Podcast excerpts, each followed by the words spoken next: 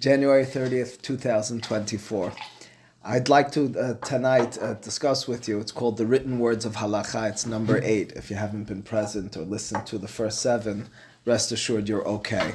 The basic premise of this series of classes is the following. It happens to be a philosophical thought, uh, but I've found it to be very applicable in the world of halacha as well, maybe even more so than you'll find it in other worlds or realms of thought. And it goes like this the intent of an initial author, a writer of halacha, of law, is oftentimes not as significant as the interpretation of that person's words. And what I mean by that is, uh, to give you, you know, just an extreme example, um, so to speak, if I were to write something and then publish it, my written words speak in a way that you and you understand it which is much louder than if I were to then say, but that's not what I meant. In other words, the halacha has been, and generally speaking, is determined by the written words of halacha and not so much by the spoken words of halacha.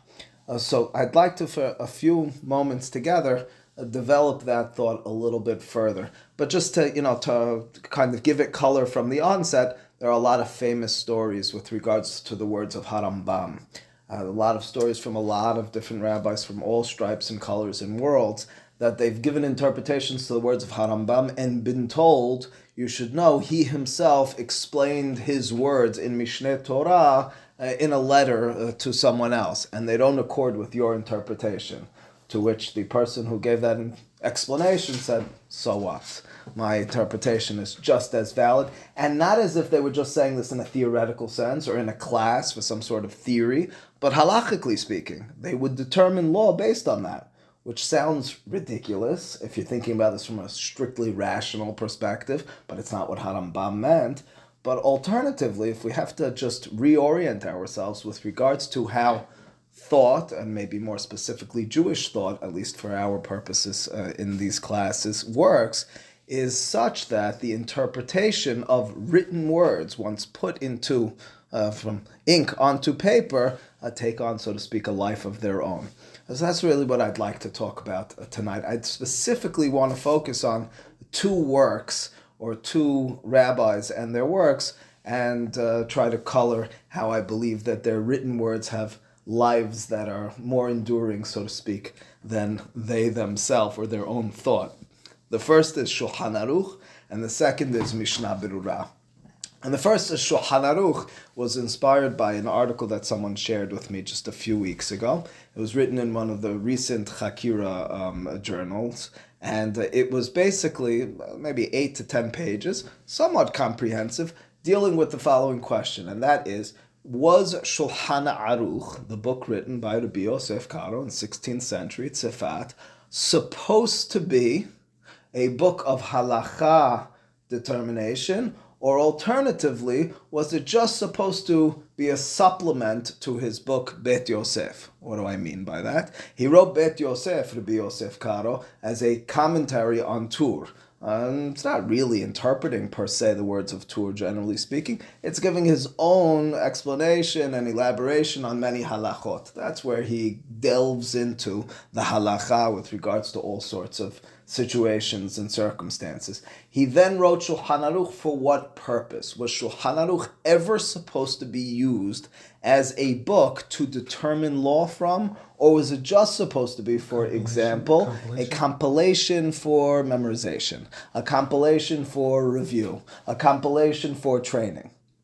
Uh, so it's an interesting question it, in my opinion, and Itai will tell me I'm very consistent on this. He told me this a few weeks ago when I made the same statement. In my opinion, it makes no difference what Maran Rabbi Yosef Karo wanted. It makes a difference what we have done over the course of the last 450, 500 years with regards to his words. How have the words of Shulchan Aruch been treated? In other words, have they been treated in, and I'll be very clear on this, a way in which if I know what his true opinion was, I will only rule based on that, even though I could understand his words in Shulchan Aruch differently. Or alternatively, do we go and I open Shulchan Aruch and I can interpret these words, so to speak, in a vacuum without taking into account how he explained them separately? Do you follow how? how it sounds like two different things. You set up first the question of whether how he, whether it's in his intent or not, but is it you know a book of sakalacha or rote memorization or Right. or, or Right. So I'm taking I'm taking versus it his intent that those are right. No, so this article was dealing with his intent. got it. I'm dealing. I'm, my comment is doesn't matter what his intent was. I want to know now how have we dealt with it. That's what I'm saying. I'm inspired by There's that. There's really three things. There's there's his intent, there's his opinion, which may be different than his intent, and then there's his writing. True. Uh, there's three separate things. Uh, Right. There's two ways of, of handling it, though.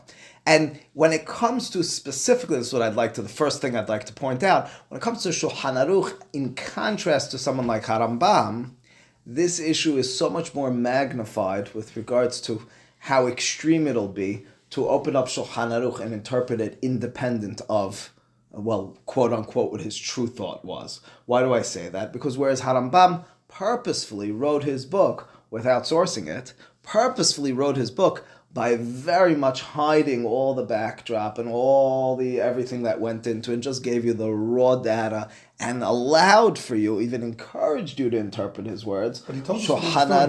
He told us. He's, he's in Mishneh Torah. hundred says You don't need percent. anything else. A I'm hundred compiling for But you in the, the scheme of things, Jack, in the scheme of things, once you have his book, his book is an invitation to interpret. It's very much open to that because you can't stop and say, "But wait a second, what was his true intent?" Here and there, you'll find a What do you teshubah mean or two. If, if he told us, and I- Rambam I'm contrasting. in no, no, introduction, I got 100. percent I'm this is for you. contrasting it to Shulchan Aruch, where he spells out, he gives you all the underwriting for what he's going to write in Shulchan Aruch, and now you're going to have the audacity to open Shulchan Aruch and interpret it independent of does what he he wrote have in an Bet Yosef. introduction? Who? Rabbi Yosef Karo. Source, source number one. right in front Hakdama leShulchan Aruch. So source number one is Rabbi Yosef Karo's introduction to Shulchan Aruch.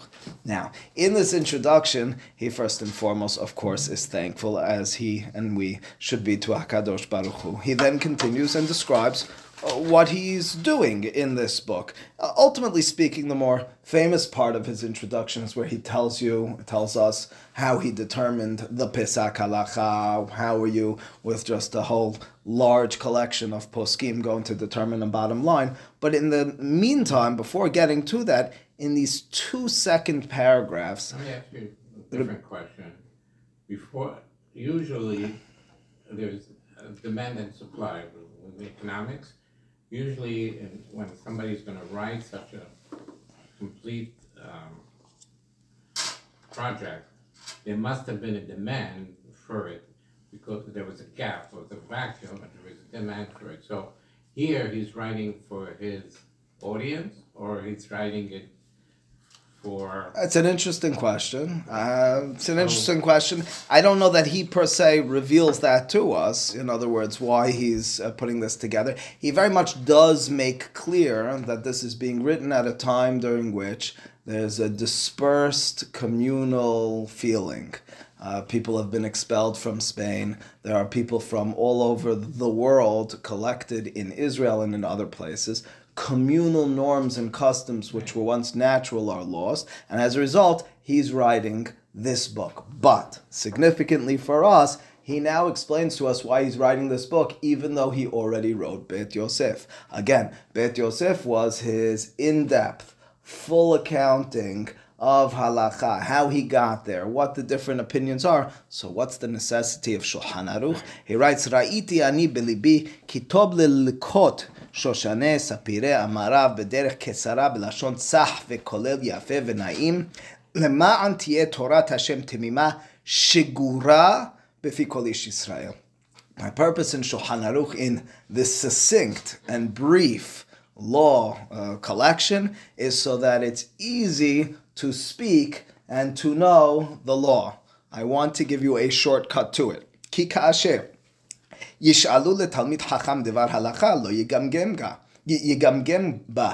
Citing a Gemara Masechet uh, kiddushin. Uh, the Gemara says that you're supposed to be able to respond and know the law without stuttering. Says, says Rabbi Yosef Karo, that's why I'm writing Shulchan Aruch. So you have a shortcut and have a way of easily remembering, uh, having uh, your finger on the law at all times. Elo yomar achotiat, keshem shebarur, and so on and so forth. And he continues and he says, and for that reason I've split or I intend on splitting Shulchan Aruch into 30 separate portions so that, and this is a well-known facet that Rabbi Yosef Karo had in mind, so that you can review the words of Shulchan Aruch over the course of a month, everything I've written, and you will, as a result, know it all.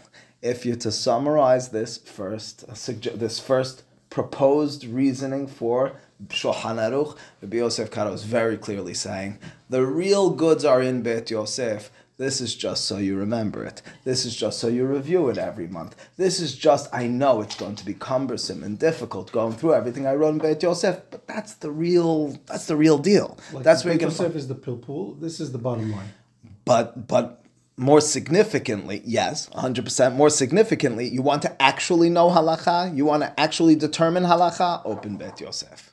Where does he even reference Bet Yosef? In his initial paragraph. In his initial paragraph, right, he describes how he wrote Bet Yosef, he describes exactly what he did in Bet Yosef, and then he tells you why he's doing Shulchan Aruch as well. His second reason is no no better in terms of giving credence and uh, you know strength to Shulchan Aruch. He says, Zot ve'od, hatalmidim haktanim yehegu bo tanmid v'yishanenu leshono al peh v'tiyeh girsa diyankuda mesuderet befihem mikatnutam halacha lema'aseh. My other reason, my other rationale is that when you're a child and you're young, you're still not ready for the full in-depth approach to halacha. As a result, start with Shulchan Aruch. Know it really well. Uh, know it, so to speak, like Mishnayot. Be able to uh, repeat all its words. Then when you get older, you'll actually understand them. But this is all a mechanism so that you remember and know the halacha. This is not a way to determine halacha. That seems very clear with regards to, again, Itai, the proposed notion or direction of Rabbi Yosef Karo in composing Shulchan Aruch was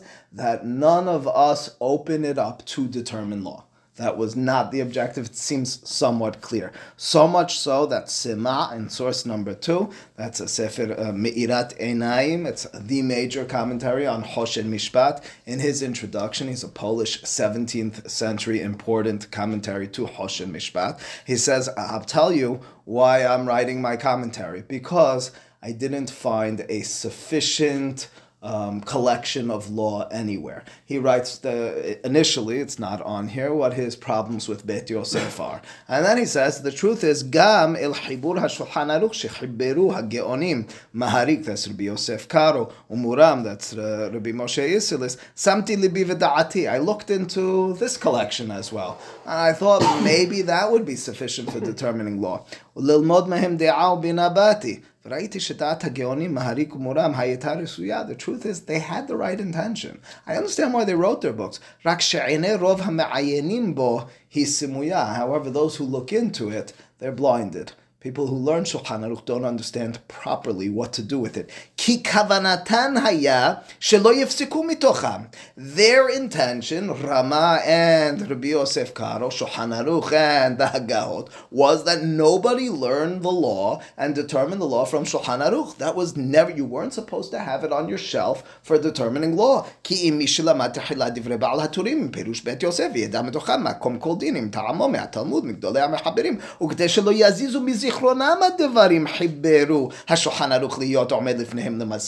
the whole purpose of שולחן Aruch was for a memory jogger. It was supposed to help you with it. Sema goes on and is very, not a little, very critical of those who determine law based on Shulchan Aruch. It's a fascinating statement. However, his claim is very much in line with the express purpose of Shulchan Aruch. Same thing similar in that respect. Um, maybe. It's written in very short form you because know, you have to you're not you have to learn. recite from so that you Yeah. remember it and you're not supposed to. So, so to a certain extent, we have a, we have an analogy in this respect. I just don't know that you follow through the history with Mishnayot that you have people actually determining law from Mishnayot. It's in that Gemara Masech Berachot actually, which says don't determine law from Mishnayot. Mm. That famously Maharsha in his commentary says you should know. There's a book recently published. It's called Shulchan Aruch, and those who determine law, it's like they're determining law Mm. from the Mishnayot for the same type of reason again, more than anything, in my mind, what's being painted in the initial stages I'm trying to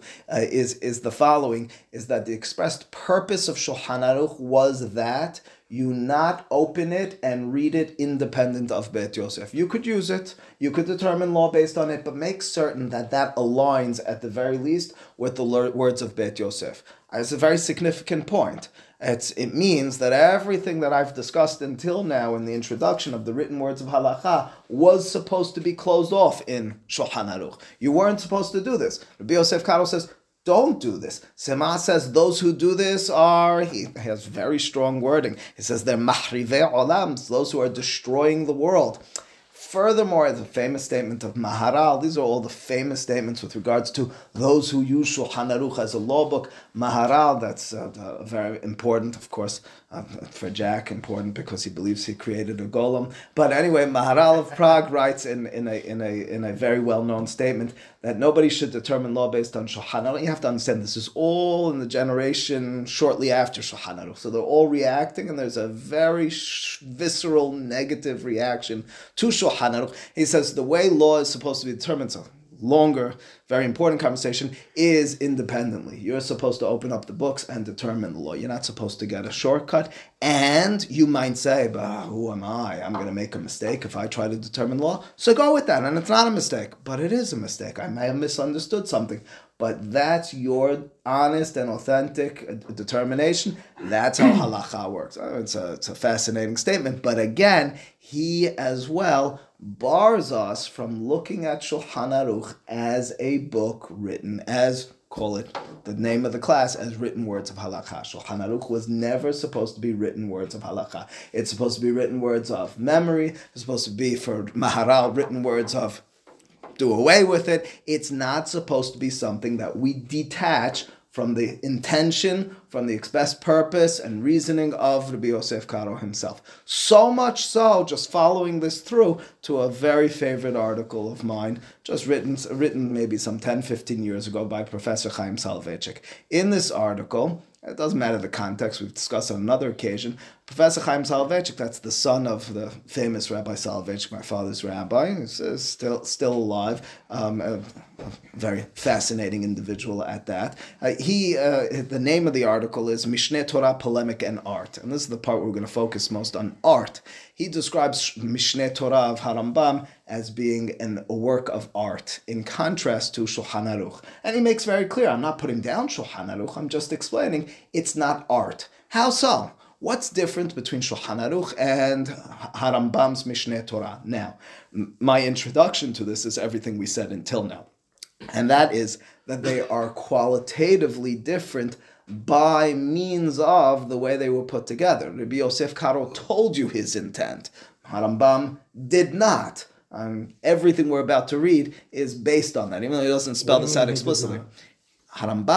Harambam writes I words. told you, I took So all the it's not- Gemarot no, no, No, and no, I you're put talking together. about his intention. I'm talking about he wrote Perek Aleph V'chot Tefillah Halacha Dalet. What was the intention when he had that extra word over there? What was that uh, shin over there? He never told you what he meant with that. Shulchan Aruch Because before he, he, he meant it as a halacha book. Mm. The Rambam. he meant it as a written words of a- halacha. He, he explicitly said this is all you need. So we want to be more Right, but medactic you, on the but words. you're don't have the going Beit Yosef further. for the Rambam. That's what I'm saying. You don't have for Harambam his cheat book. You don't have his mind. Mm. have his you don't have a Bet Yosef. That's right. So that being the case, that's already. I mean, uh, you don't need to go further than we can read his words because they're because they're beautiful, Professor Chaim Soloveitchik. But I can already tell you, I'm, I'm stealing from his final words. If you were to come and look at Leonardo da Vinci's uh, Mona Lisa and there was on the side his full description as what he meant and what it all. That's not really art. Art is by definition the expression. It's not written words. It's maybe drawn words over there, but that's a work of art uh, painted words, uh, that's a painted image, uh, which you are supposed to, uh, of course, based on context. You can't say that it's it's a depiction of a dinosaur. It's, it's clearly a woman, but we're supposed to look into the eyes and try to understand. It's supposed to be open to interpretation. That's a work of art. Uh, something else, law, generally speaking, is his claim. When you're dealing with legal documents, they can be open to disagreement they could be open to deepening the issue more, looking into it more. To interpretation, generally speaking, his claim is Shulchan Aruch not so much open to interpretation. You want to know why? Because he told you what he means already. That's that's my addition to this. But listen to the way he writes it. He says, let us turn to a page of any widely used edition of the Shulchan Aruch. For example, the massive Lemberg edition or of, of Orach Chayim or the famed Vilna one of Yoreh De'ah.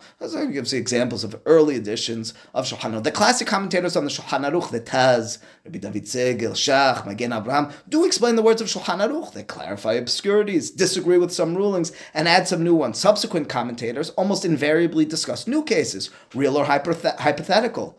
Uh, so what, what do you find in the commentaries to Shulchan Aruch? You have applications, you have some clarifying, you don't have interpretations. You don't. Well, I'm getting ahead of myself. When confronted with a halachic question, one seeks the section Shulchan Aruch where the general topic is discussed and hopes that the case at bar is treated, if not in the code itself, then in the commentators. Put differently, after the text of Shulchan Aruch is clarified, and that was done within some 70 or 80 years of its publication, the subsequent com- commentarial literature is centrifugal. It does not move towards the text of the Shulchan Aruch, focusing on understanding its formulations, elucidating in greater detail detail the nuances of its position, but moves away from the text to address new allied cases. The claim of Professor Chaim Soloveitchik, and in lieu, in light of what we discussed, makes a lot of sense. Shulchan Aruch, once you determined what he means, anything you're going to write, anything you're going to discuss, is about how to apply it you're no longer dealing with this as you would with a painting. What did it? What does it mean to you? How does it inspire you? What's what's that? What, what's what's the deeper meaning of this? That's done. Again, I'm adding to this, even though he doesn't write it, because he wrote about Yosef. Moreover, he told us what he meant with it.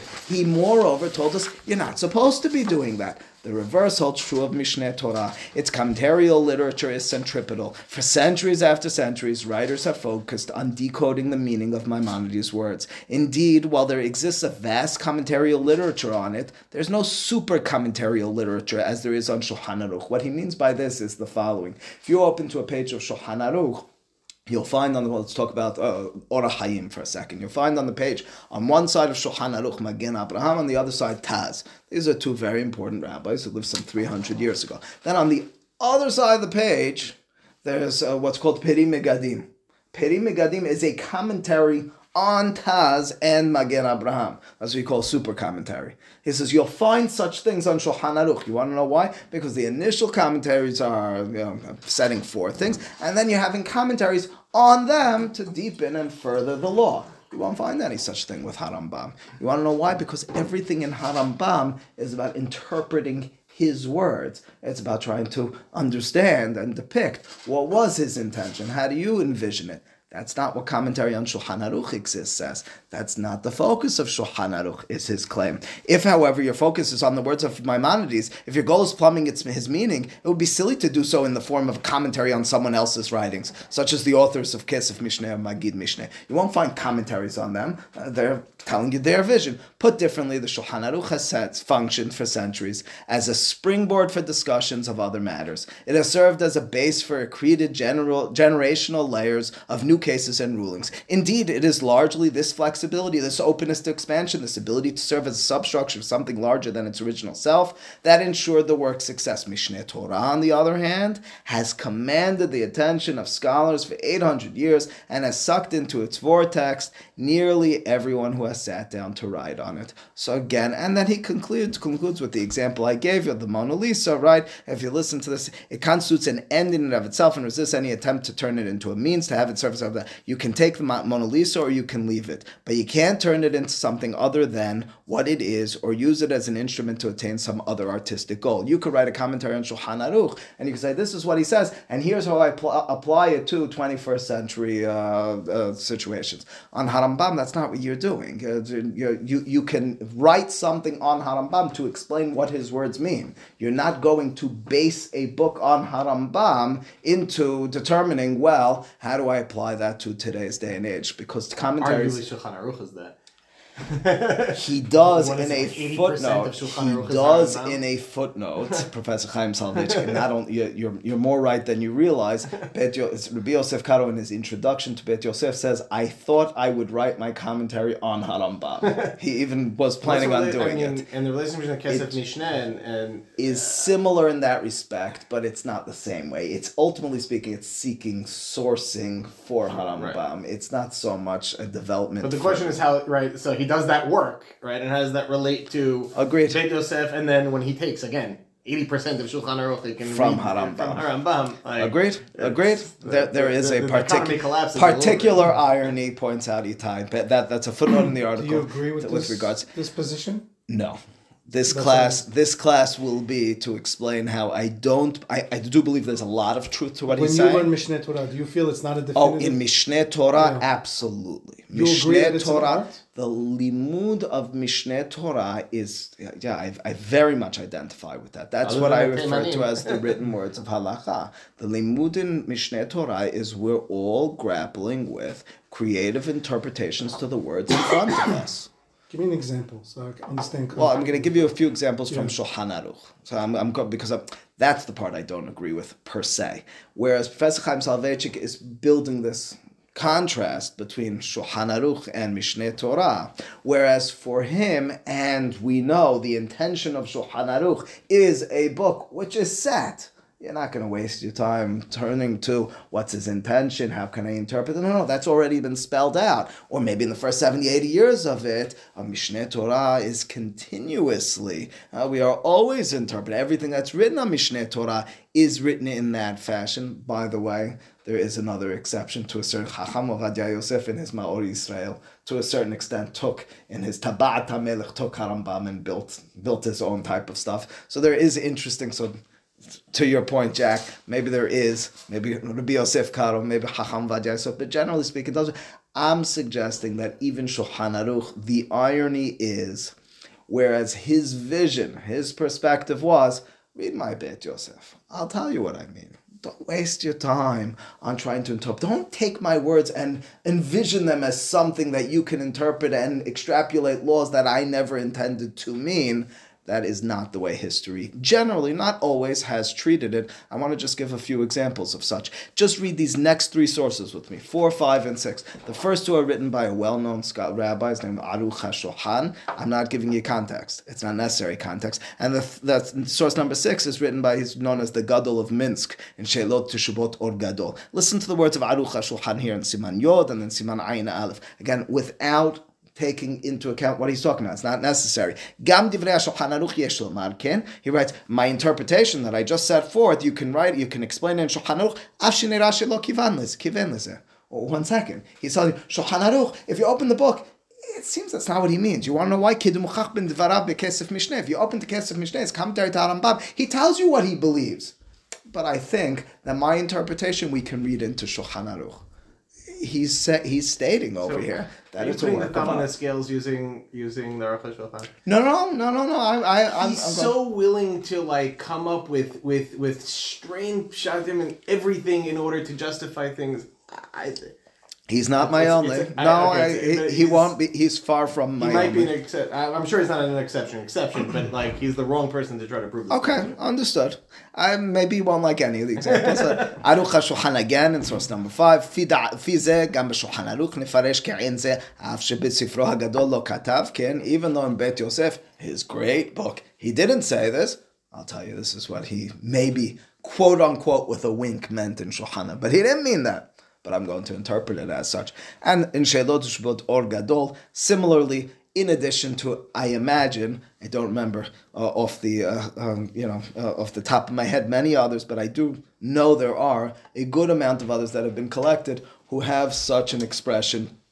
Even though Shulchan Aruch told us what he meant, we can interpret his words differently. The truth is, even Chacham Ovadia Yosef, I've quoted this on many occasions.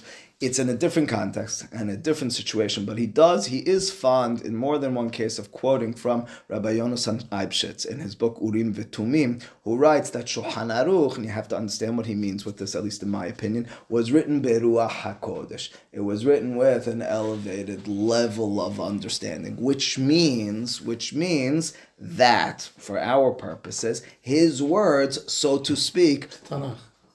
Are on the level almost of I can interpret them independent of what he believed. There's a well-known passage in Magid Mesharim, that's Rabbi Yosef Karo's uh, writings with regards, of course, of course, I'm sure you're baki in it, in which he's talking about, doesn't matter what he's talking about, but uh, the, the, Magid? Ma- the Magid, this angelic being, tells him, you should know, God disagreed with that approach but it's a beautiful one. He got a lot of hana uh, in it, so make certain that you write it in your Beit Yosef. Now it's a jarring statement. You're talking about a legal work. You're talking about a halakha book. You talk. That's the statement. Again, what it all means in the scheme of things with my uh, not my issue. My issue is to suggest and to point out we're already seeing, and mind maybe maybe all the examples won't be sufficient, but it is to say and to be clear that Shulchan Aruch has been used and is continuously used as a halakha book, as a written words of halakha, which can be interpreted independent of the author's intent, and we know the author's intent. It's not as if it's conjecture if he were to come and tell us. Of course, the well-known Gemara in Masechet Menachot, where Rabbi Akiva, this is the um, often misunderstood. I don't want to take a stab at it right now, but I do want to remind you of it for appreciating this concept of written words of halacha, the irony, the paradox of Rabbi Akiva teaching a class which Moshe Rabbeinu doesn't understand until Moshe feels settled when he hears that it's halacha Moshe Misinai but he didn't understand it. How could that have been his? Unless it's something along these lines, so to speak. This is the tradition. These are the words. The interpretation is true, independent, so to speak, of what Moshe thought. That's what those words Ruach HaKodesh to a certain extent mean as well. When you attribute to it Ruach HaKodesh, you're kind of, and many philosophers would say every writing, so to speak, has this characterization of Ruach HaKodesh. My suggestion is that historically that's the way halakha has endured. That's, you back to you for a moment, Jack. You said Mishneh Torah was written. This is another class, another written words of halakha. Oh no, it was a different class of continuing the oral tradition, 1, 2, or 25. Um, in that one of those classes, I pointed out that there's interesting realities. One of them being Harambam's work. He says, I'm going to close everything.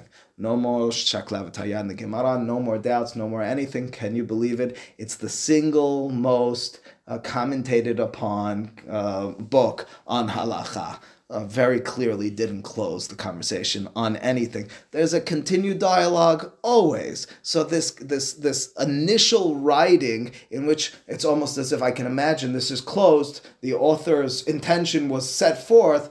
I was always always open to continued Don't you think that that's art? Because I don't see a contradiction. Yes. I actually agree with. I'm talking Shulchan Aruch, because in my mind, we're using the wrong terminology. It's not a legal book. It's a halacha.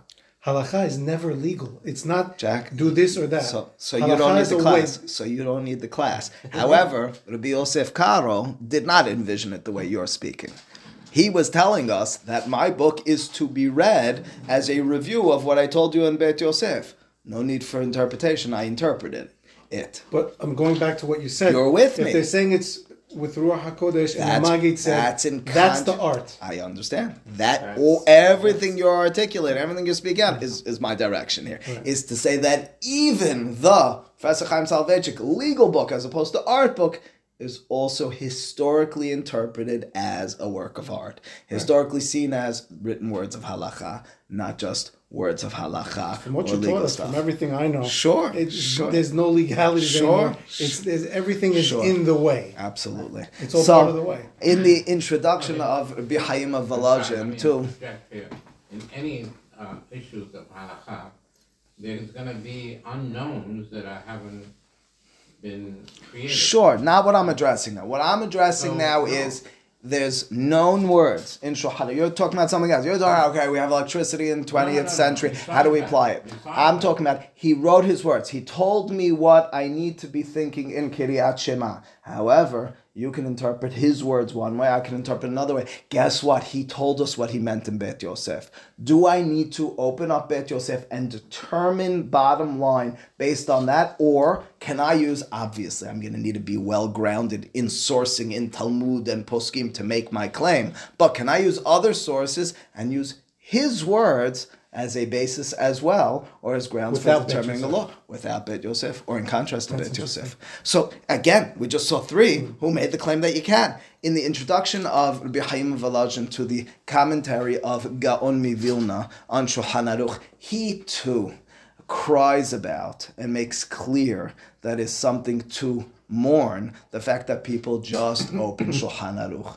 And specifically, he says, we were taught from our master, Gaon Mivilna, important 18th century, uh, somewhat Lithuanian rabbi, um, and, and, and you know, historic figure, we were taught that we don't just learn Shulchan Aruch. We were taught that we look into the sources. We were taught that everything and anything that we determine in terms of law needs to be grounded in traditional sources other than Shulchan Aruch. Therefore, he writes, our master, Gaon Mivilna, if you read his commentary to Shulchan Aruch, is always sourcing the words of Shulchan Aruch that taken in a vacuum is somewhat innocuous. All he's telling us is don't just read Shulchan Aruch, understand his sourcing. What I'd like to suggest is that underlying that, and we'll we'll we'll see this in just a moment. Underlying that is the following notion: Shulchan Aruch is a good book for adding to your halachic words. Your determination, ultimately speaking, can take into account his words, but his words will be part of something larger. Because the larger picture is all the other words that you're going to be reading and interpreting, just add his words to it. They won't have any validity, any strength to what his intention was beyond what his words are read as. He says, in source number seven, two lines from the bottom, uh,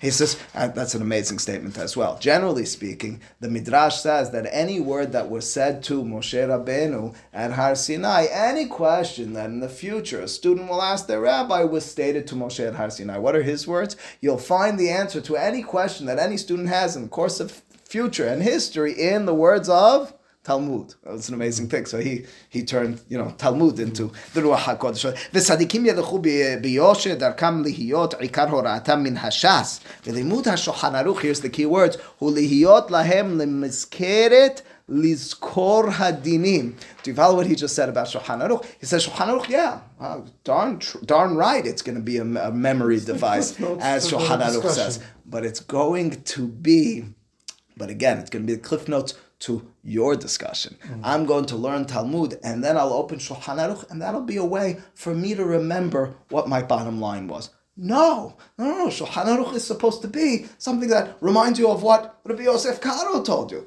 not the way, not Yeah, the no vision that he had. learns that way. So I don't understand the point. I mean, when you go to yeshiva, when you went to yeshiva in Mir, nobody learned that way. Just Shulchan Aruch.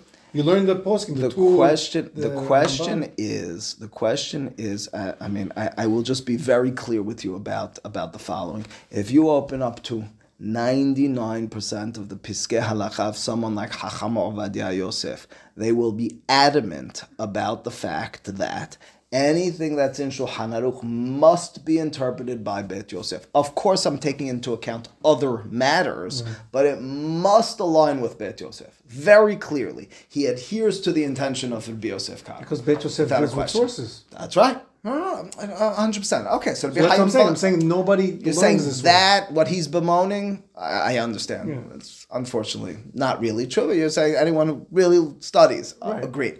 Uh, but but in this respect, you know, to, to the extent that there is in Sheilot Shvot Yabia Omer Helek Zayin, and maybe Siman Kaftet, he has a disagreement I recently saw with uh, with his contemporary, with Cham Ben Shaul. They're talking about a specific issue on Shabbat. Cham Ben Shaul is interpreting the words of Harambam.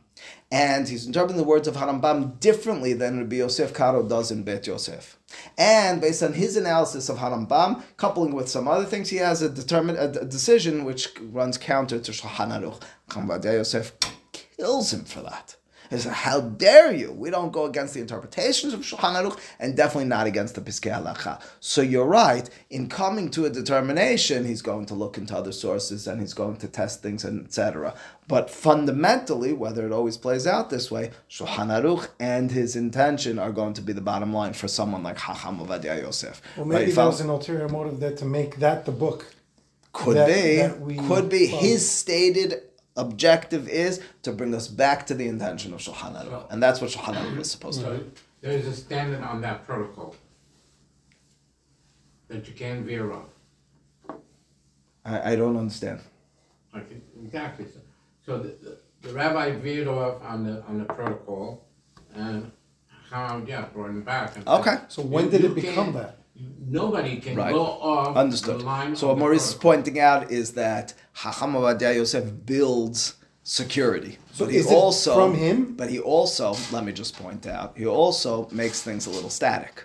It means that there's little room within the world of Shulchan Aruch, for example, and much for interpretation. There's there's room for application. or, or re redefinition. Okay. Um, call it redefinition. The point is, the challenge of a posek will generally speaking be for application, not for interpretation or reinterpretation. Yeah, But when did that happen? wait, wait. Because of Hacham Ovadia, pre Hacham Ovadia, I think there's this been, wasn't I think reality. there's been no. I think I think there's been for a long time this Ben Ish tug. He was using Shulchan Aruch as a basis. It depends. It depends. No, I, Hida.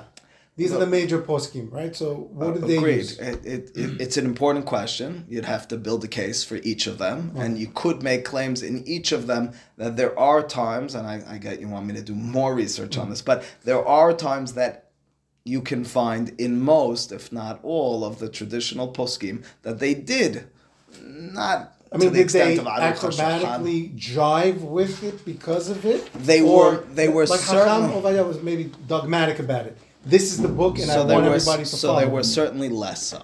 There okay. certainly less so. Uh, but uh, okay, now can in I, terms can of. I repeat something that I said months ago. You say it right after the Shema. What do you say?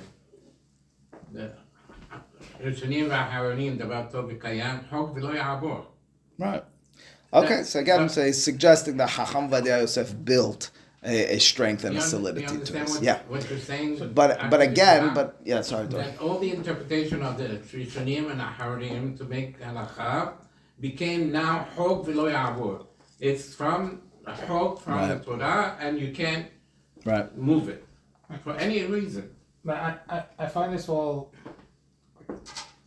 doesn't really drive, and I feel like the way that we interpret, or the way that human nature, the way that we grow and live, is that we always will interpret it based on what we want, right? You're gonna the, the person who's interpreting has an intent, will interpret it based on what their goal is, and try to drive their goal. The difference only was is that maybe we didn't have the book beforehand. We didn't have the rules. We didn't have the constitution to interpret, right? So beforehand, we just gave our own pieces of, of knowledge.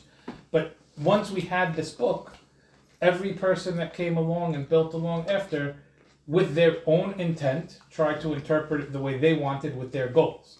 Right. So I think that I mean I understand that where maybe Hamad Yosef was saying that, you know, you have to look at his intent, or you have to look at the way it was. I think that the way the human nature takes the course of halacha, the course of just works. I, I imagine you find this in. American law a lot. Yeah, Right, it's just it's the- based. It's the no intention ba- is who not cares what they intended. Right. We're here today. So, so we're the so the natural it the way we want. what I found is the knee jerk response, generally speaking, of people when it comes to something like halacha is to envision it differently for good reason. In other words, when, when a person says, but we're dealing with Divar Hashem, we're dealing with divine law, In that situation, it gets more. Uh, the, there's a lot more nerves in suggesting, as you're suggesting, uh, as as we're suggesting, that written words can take on a life independent of the intention of the initial writer and and and jurist. Um, but I agree with you. It's it's The further rabbis decide, Uh, but I'm, I'm going to go a step. I'm going to go a step further, uh, uh, or, or maybe this is exactly what you're saying as well. It also, and in my opinion, was purposed to be so. It also um, uh, ensures the continuity of the law. In other words, the fact that you can and will now again, it needs to stay within a structure. You can't suggest that the Mona Lisa is a dinosaur. You can't do that, right? That's that's breaking out of this. But the fact that your interpretation in 2024 will be something that is relevant to all and you're interpreting it with your understanding of it and those words that keeps that alive for our generation in ways that if we got stuck in the intention back then might make it less make it make it a lot more arcane But you can't go against Shulchan Aruch. again you've, uh, let me be clear about this you're not you can't say that the mona lisa is a giraffe you Right. can say that the mona lisa is looking this way with that you know with No. that, those, those so that his original intent was not to create what he created. That is correct. Right. That is the irony here. Right, right. Whereas I'm suggesting. You don't want to create a law, Where- but you want to Whereas a I'm suggesting, whether rightfully or not, that Harambam was open to this by not providing sourcing for us, by not giving us his underwritten text. Shulchan Aruch, Rabbi Yosef Karo is very clear, it seems to me, in his introduction. This is not what I want it to Right, be wasn't the original but intention. it didn't go that way, right? So whereas that article in Chakira, which talked about what was its intention this way or not, to me is not significant. It's what happened.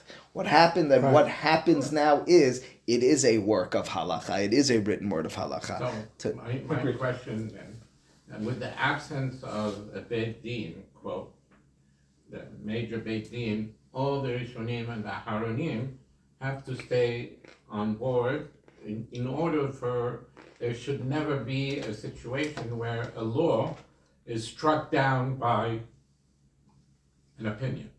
okay. Is that, is that what, what's the protocol here? W- What do you mean?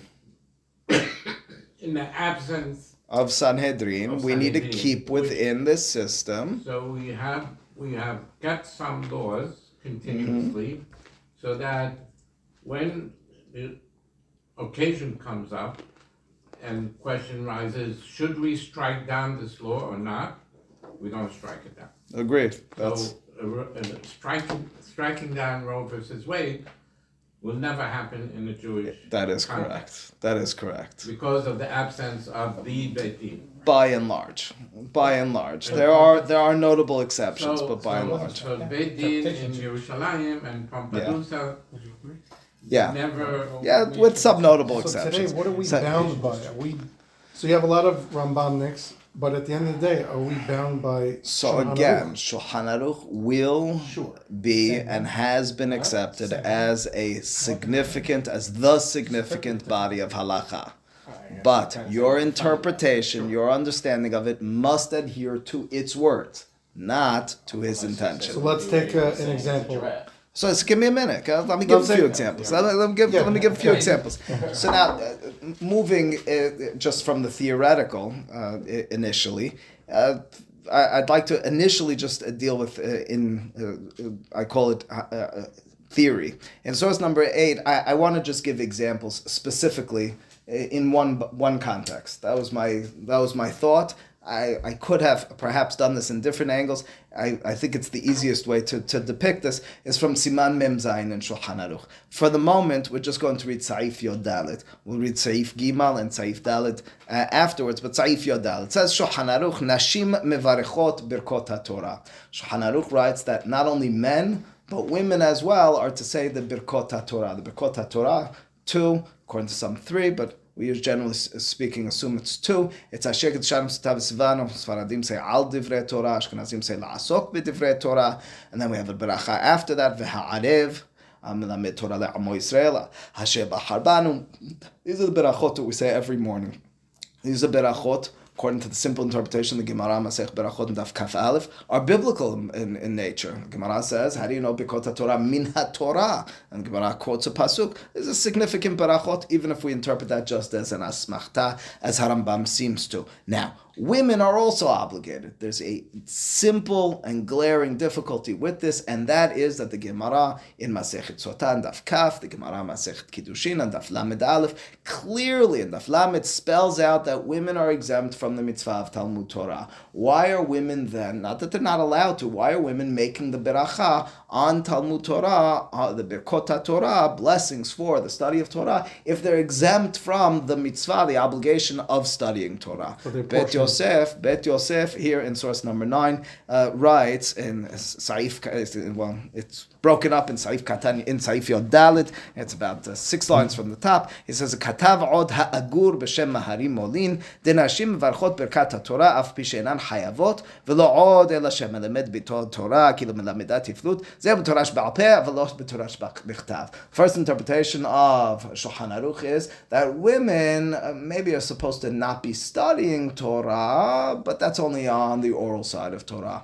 On Torah Shbichtav, maybe women are a part of it almost, if not entirely, as much as men, and it's for that that they make Birkot Torah. His first answer. His second answer, three lines from the top, two words for the end of the line, Ve'od, korbanot. The second interpretation of Agur, again, this German important source, uh, is that the reason women are making Birkot Torah is on the reading of korbanot in the prayer an amazing Yeridat Hadorot. Not only did men, but apparently women used to read Korbanot every morning. Um, anyway, it was for reading Korbanot.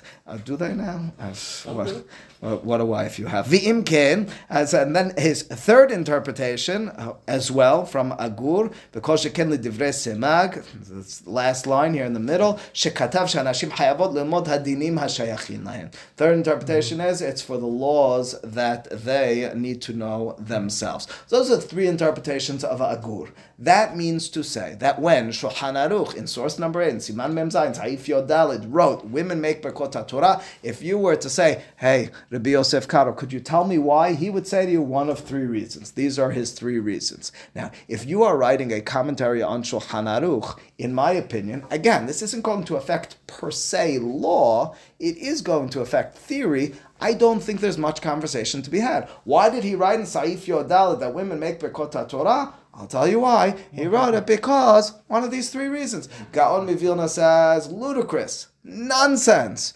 Women are exempt from Talmud Torah. Why would they make Birkot Torah? That's his statement.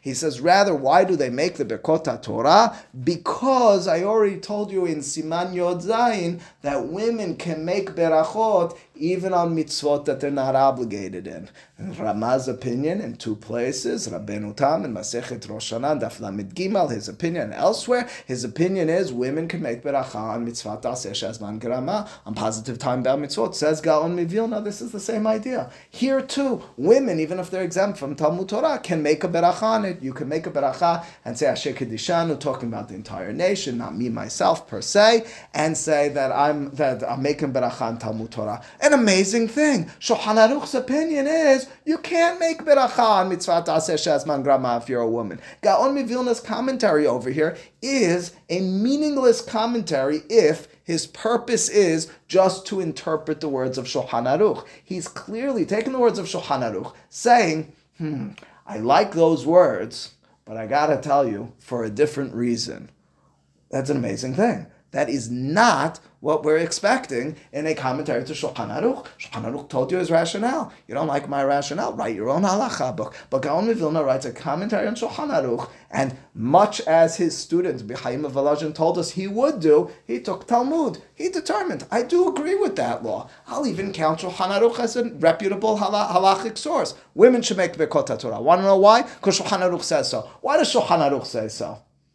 I'll tell you why I think so. But is he really saying why does Shulchan? I say I don't think No. he's saying no. No, he's not he's saying not. that. That's the He's point, not. right? He's saying No, he's why not is the halacha this way because of this. hundred He's right about the halacha. He's wrong about why. Hundred percent. And he didn't say that. Hundred percent. That's why I say in theory, Right. but I do say as a commentary, it's a funny thing to write. If I'm imagining the commentators of Shulchan Aruch, if I'm writing commentary on Shulchan Aruch, I should be saying that uh, I should be saying that I think you're. I, I, should be saying his rationale is as follows. So elsewhere, I don't know where, right? He's either saying women don't make the bracha on lulav, or saying a more general statement about women don't make bracha, and he's not going to say I agree. He's going to say I disagree. That's the- correct. He will the. Ramah's going to comment on what He the Ramah's going to comment, and we He hold will. on Ramah. He will. So that's a, like so it's. Yes, it doesn't take it as far as, as, as I want it to go, but it but it's a beginning. Uh, here's here's what brings it a step further. What brings it a step further, just a step further, is source number eleven. Source number eleven is a book written by his well known in the yeshiva circles as the Brisker Rav. His name was uh, Rav Velvel Soloveitchik. He was the son of the famous Rabbi Chaim Soloveitchik. I mentioned earlier in the class my father's Rabbi Rabbi Soloveitchik from Yeshiva University. This is his uncle. In his book, he quotes from Rabbi Chaim Soloveitchik. So I'm going to fill all the Soloveitchiks in this hmm. class. We talked about Professor Chaim Soloveitchik. Now we're going to talk about Rabbi Chaim Soloveitchik, his great grandfather, his great great his great grandfather. So his great grandfather, Rabbi Chaim Soloveitchik, apparently, as per his son, made the following claim. You want to know why women make Birkot Torah? Because the Birkot Torah, I'll tell you first my words and then his words, are not on the Torah as a mitzvah, but rather the Torah as an entity. What do I mean by an entity? The same way if I see lightning, I make a beracha, not because it's a mitzvah to see lightning, but because it's an amazing thing. Lightning reminds me of God's greatness. So too, Torah is beautiful. It's a birkat shevach, beracha to God, praising the entity, the concept of Torah. Women as well are part of that entity. It's a beautiful interpretation. His words in classic Brisker terminolo- terminologies on the hefzah shel Torah, on the object of Torah. Very nice interpretation. You want to know the only deficiency? It's not the reason. That's not what Shulchan Aruch told us. So it's nice. You can give your own interpretations. But amazingly, again, he's not writing it on Harambam. He's not, it's, it's in the book on Harambam, but Okay. it's not on Harambam. Doesn't mention that women say Make- Torah. It's actually on the Gemara and Megillah. Yeah. On a perfect uh, hundred uh, carat diamond. No, separate question. No, But but, that but was also created by Hashem. true, true. All right, So- it's a nice conversation to be had. When we learn Berachot Daf Nun Dal, we'll discuss Okay. it. Yeah. Is there is there an element though to this particular issue of everybody sort of knows what actually happens, and then it's just a question of what's the rationale? So again, what, what you're pointing out is similar to what Itai is saying is that these examples that I'm going to be giving you aren't going to sufficiently bring you to what I was stating earlier. In other words, what I was saying earlier is whether that's what he meant or not, this is my interpretation to it. Over here, we're going to end in the same place. We're just questioning what the reasoning is. Is that where your point is? But also, just on this particular issue, there probably, I'm going to assume, was at the time no difference in practice Right. Oh, in is the it going to end? congregation of Yisrael in terms of women were saying Right. Birkat Torah. So the question only was one of why, Why? on what basis? Because there's a, a there's obviously a, a, a, a underlying problem that needs to be solved to Mm-hmm. explain why they are allowed to do it. And then you have a number of different reasons, but it's not actually psak halacha because It's the not- halacha was established. Correct. But what- These what- will not go far enough to change. halacha. But that's what makes Correct. the They're Shulchan. Aruch amazing in the sense that the Shulchan Aruch, it's like no one disagrees with the Shulchan Aruch, they disagree with Bet Yosef. So how he how he or how he's interpreting But I- because but again I happen he's saying it's not right. one of the three, I it's a different right. Yep. So he's writing his own Bet Yosef That's okay. I, agreed. That's what that's that's what is Right? developing. But That's but part Dory, what, what Joey and Itai are pointing out is that these examples that I'm bringing, my specific examples, are not bringing us that far.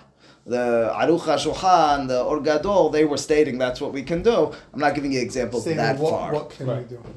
That that you can reinterpret the words of Shulchan Aruch, quote unquote, halachically against Bet Yosef. Against. Against Bet Yosef. Yeah. or differently from Bet No, but Not they against, but they are different against just the examples you gave. No, these are different in terms of the logic, rationale. in terms of the rationale, not the in terms of the actual reasoning, not in terms of the halacha. Uh, The the next example, very much related, is is again it's it's in the methodology on the same point, but it's in terms of uh, even if I were to give you a class. Uh, how could I give a class and talk conceptually about the words of Shulchan Aruch? This will not change the words of, of the halacha. it will, well, if you hang with me, you'll see it won't add up, at least in my opinion, in terms of logically pinning in, pegging in the words of Bet Yosef into interpretation of Shulchan Aruch. And what I mean is the following. Here, back in source number 8, Shulchan Aruch has not only that law, but of course many other laws, Gimal and Dalet. First he writes, a person who writes Divrei Torah, even though he's not reading them, he needs to say Birkat Torah. So you wake up in the morning, you had an amazing dream, you had a hidush, like Jack I'm sure does, and you uh-huh. decide you want to write it down. So are you allowed to mm. write it down without saying Birkat Torah? Says Shulchan Aruch, absolutely not. You have to say Birkat Torah first. Okay. Saif Dalet. If you're meharher, you're thinking words of Torah, you don't need to make Birkot Torah. The obvious and, and apparent question is, well, what's the difference between writing and thinking? Why is writing more severe than thinking? Well, actually, posek lahalacha, like the Gemara in Berachot on, what is it, Daf Yotet, Daf Kaf, that hirhur kadibur dame. We generally, spe- we generally speaking assume that thinking is almost as if you're speaking. So all of a sudden over here, writing is more significant, is more severe with regards to Birkot Torah than permanent. thinking. It's Uh. Interesting, but so what? Who said this is based on permanency? Well, Bet Yosef himself gives us the sourcing. In, in, in, in Saif Gimal, in source number 9, he quotes from Rabbi David, uh, uh, Rabbi David that if you're going to write the words of Torah, you need to make the beracha beforehand. Saif Dalet. He writes, How do you know that you don't need to make Birkot Torah when you're thinking it? And I don't care for the moment to get into the depth of this. I do care who the author of this opinion is. It's none other than Agur. Oh, that's interesting. Okay, so Agur in Saif Dalet is the opinion who maintains that when I think words of Torah, I don't need to make Birkot Torah. Okay, so let's just keep that stored for a moment. Here is what Rabbi Soloveitchik Alav Hashalom interpreted to the difference between writing words of Torah and thinking words of Torah. He said, Do you know what my grandfather said the reason for saying Birkot Torah is? What's the reason for saying Birkot Torah? Because the Beracha on Torah is on the entity of Torah. And as a result, it's more substantive. There's something being done when I write something down, that's an entity. As opposed to when it's a fleeting thought, when it's something that's not material, that's not a hifzah shel Torah. That's not an entity of Torah in the same way. It's a nice logic, it's a good suggestion. Here's the problem, in my opinion, with it.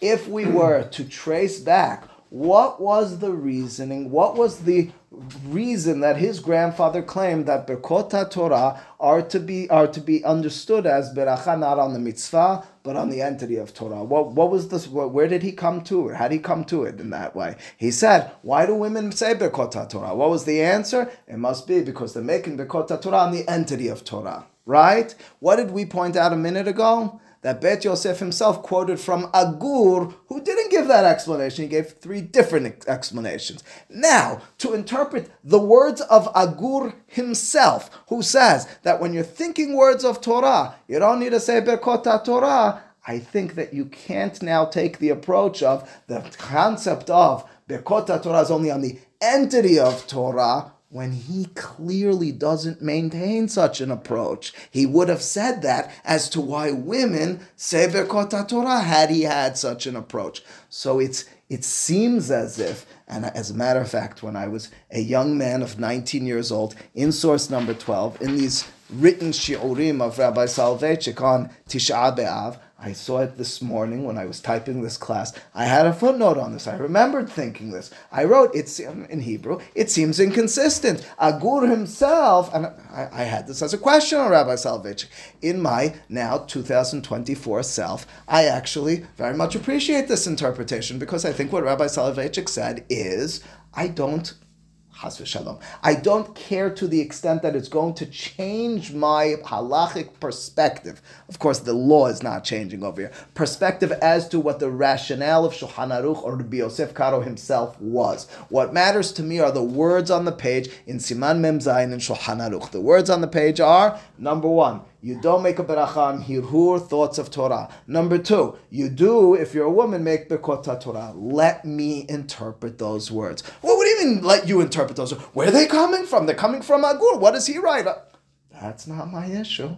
My issue is why do women say Birkot Torah? I'll suggest it's because they make it on the entity of Torah.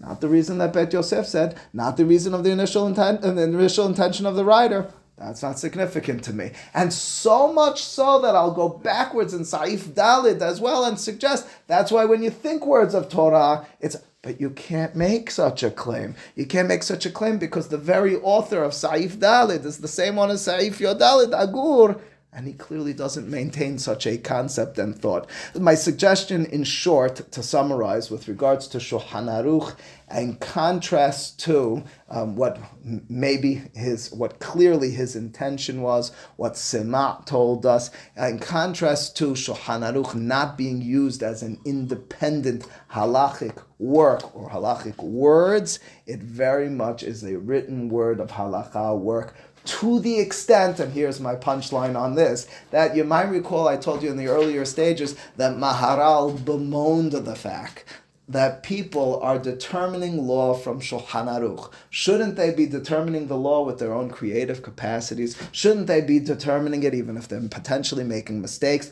on their own? Isn't that how halacha works? My ironic suggestion today is that if you open Shulchan Aruch and study everything else, and then use Shulchan Aruch as part of that determination, you're fulfilling that exactly. In other words, what Rabbi Soloveitchik did, what they did, Maharal would be very happy about. He just never imagined Shulchan Aruch would be used in such a fashion. It wasn't the initial objective of the book.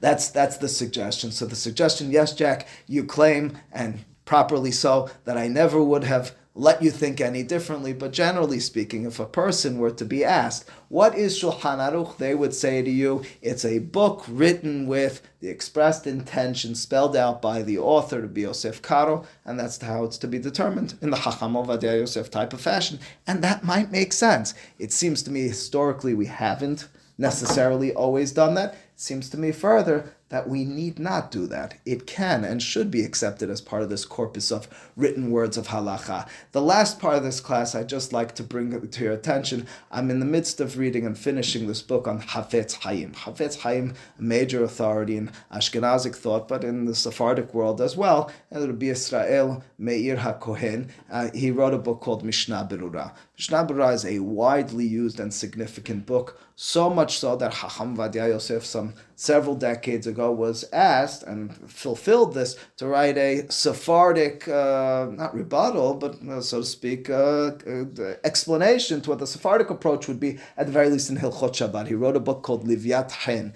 Aside from everything else he wrote, he wrote one book as a commentary on Mishnah Berurah, Sephardic commentary called Livyat Chen. It's such a significant book to that extent that the Yeshivat Kisei Rahamim, that's Rabbi Mazuz's yeshiva, you can't imagine there's such Sfaradim Tehorim there to the extent that everything they write and the way they think and their Derech Hayun is all Sfaradi, and yet their claim to fame, certainly in today's day and age, is that they have a set of Shulchan Aruch with Mishnah Berurah and a commentary on the side. Mishnah Berurah is very much widely accepted in Ashkelon because it's a collection of poskim on Shulchan Aruch, and as such should be accepted by all. The question that I had, and as I was reading this book was inspired to think, is how has the acceptance of Mishnah Berurah, generally speaking, been uh, been been felt and held? Did Mishnah Berurah claim a place, so much so, I said, in the Sephardic and Ashkenazic world, to the extent that it's, so to speak, canonized? Has it become written words of halacha? Now, it's hard to say that you're going to find an intention.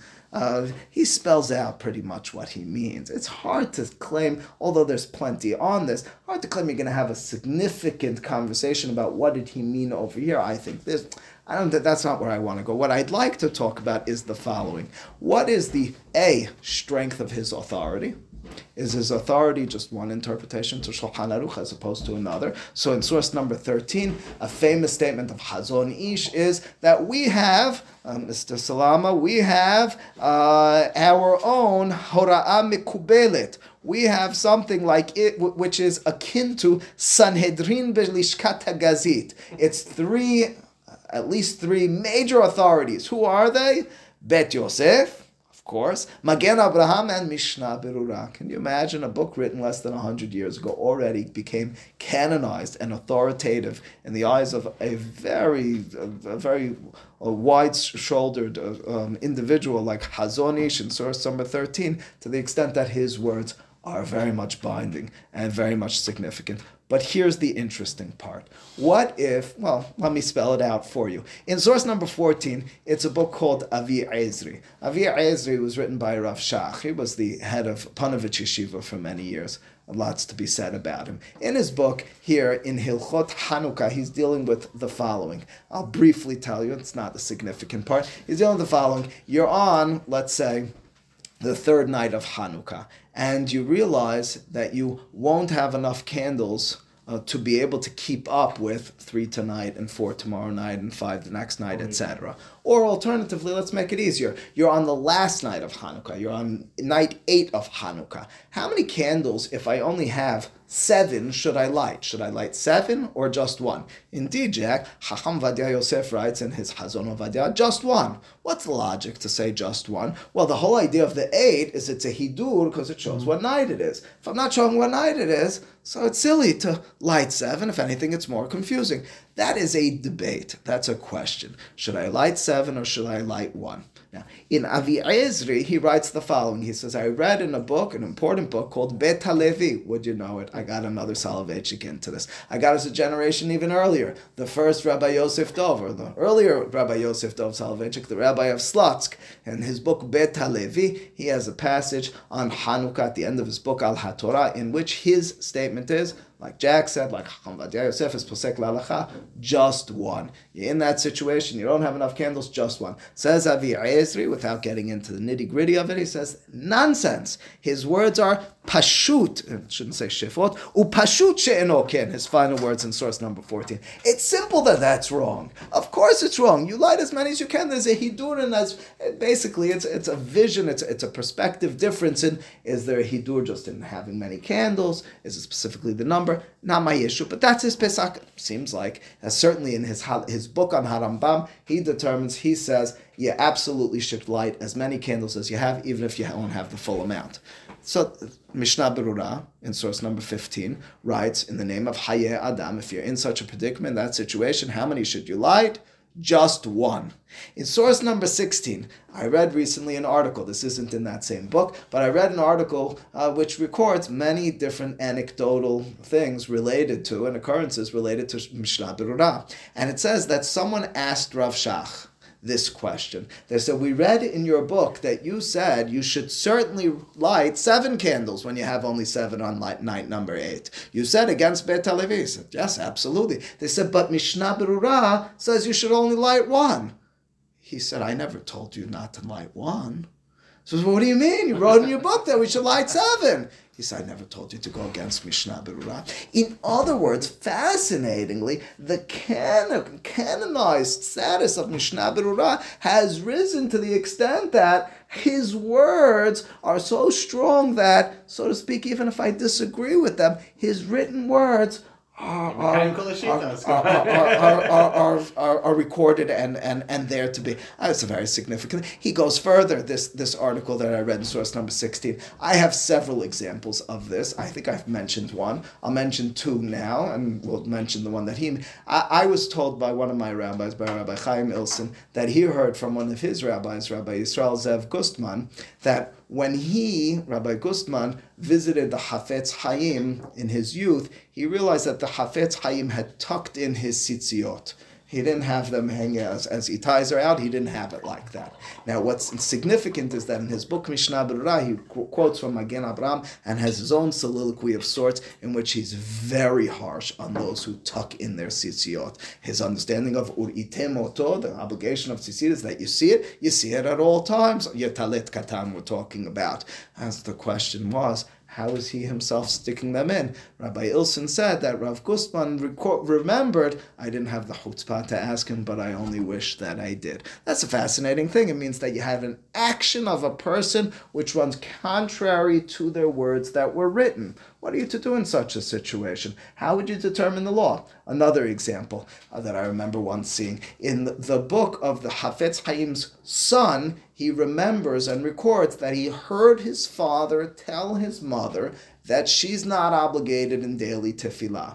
She's involved in raising the children. She's not obligated in daily tefillah. If you open to the words of Mishnah Berurah Hilchot Tefillah, he's clear and precise. Women are obligated in daily tefillah, a utter and, and, and stark seeming contradiction. Lastly, among many others, um, is uh, the question of what's the berachat to say and what's called kampat. Kampat in the Ashkenazic world, if I understand correctly, is something like Boiled fruit, boiled fruit. Indeed, uh, it sounds is Compote. compote. Is that what people call it? Yeah. That's the American version. The American version. Uh huh. Okay.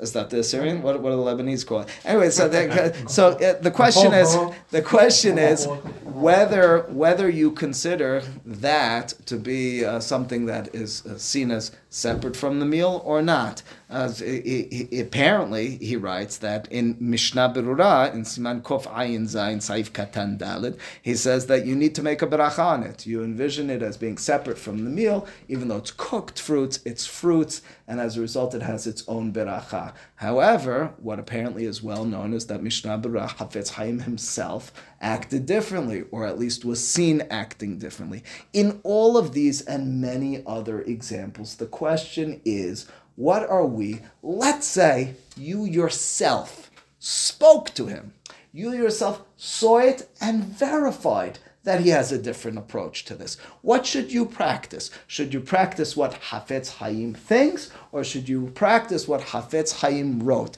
The claim of this author, of Rabbi Schwartz here in source number 16 is that the words of Mishnah Berurah seem to have become, at least in his mind, so much written words of halacha that their words speak louder than the actual either retraction or different opinion of their author. These, among many other examples, are fascinating to me. In that book, Hafetz Chaim, written by Rabbi Dov Eliach, he's got more than one passage in which he uses those magical words. Everybody knows that Mishnah Berurah was written with Ruach HaKodesh. It's a fascinating thing. Again, for me, that's very. He even has a funny story in there. It's in this article as well. He says that once he wrote the book, when people came to ask him questions, he said, That's a great question. We should open a book to find that. And he would open his book. It's almost as if his book, in his own mind and in the collective, communal, national vision, has become more significant or the significant part of his legacy. It's not what he actually thought, it's not what he actually practiced. Uh, But isn't that him? No, Mishnah Berurah as written words of halacha are significant in it of themselves to the exclusion of, so to speak, what he thought or what he did or what he instructed Baal Peh. To summarize, in this eighth, uh, this eighth portion of the written words of halacha, we suggested first and foremost with regards to Shulchan Aruch, quite contrary to his initial intention that you only follow his words based on what he meant, and he spelled out exactly what he meant, contrary to, Shul- to Harambam's Mishneh Torah, it seems clear to me that at least many, maybe not all, over the course of time and continuously, at the very least, there's validity to doing so, have used even Shulchan Aruch as written words of halacha. As Dory said, there's a there's there's a there's there's a exciting part to that. There's a part that gives a certain relevancy to it, um, but it certainly seems clear to me that against his own intentions, against the warnings of so many others, that seems to have developed and become a mode or the mode of halachic decision making. It's not to say that we per se, and this is very much in line with Chacham Ovadia on this point, will go against Shulchan Aruch. We won't say, uh, to heck with the Mona Lisa, I'll look at this instead. No, it is. It's a work of art. I'm going to spend time within the context and structure of this uh, work of art uh, determining the law. And then, secondly, relatedly, but not in the same way, with the words of Mishnah Berurah understood and suggested by means of anecdotes more than anything else, and understandings as, uh, as, as our nation continues to grow into age post Mishnah Berurah's uh, composition uh, some over a hundred years ago. Uh, there's there's a general direction starting with Hazon Ish in saying that his words are like the Sanhedrin in Lishkat Hagazit, that these words have a significance in it of themselves. What he thought, not so significant. What his logic was, well, I don't like the logic of Bet Levi, says uh, Rav Shach, but the words of Mishnah Berurah, I absolutely accept those because written words of halacha above, and there's a particular irony, of course, to that as well, above and beyond the oral interpretation, beyond as well the expression and even action of those who wrote them, have this life of their own. They have this magical life of their own in being these written words of halacha, and that magical life it, it gives them this enduring nature, this nature that gives them a, a continued significance. Because you and I, if we're honest and authentic in our approach of it, can suggest an interpretation to Shulchan Aruch that is somewhat novel, that, is, that takes away from that closed emet v'kayam la'ad. It keeps it kayam la'ad, eternal, because we can constantly interpret it. It takes it away from being ironclad in the respect that it's it's it's not movable.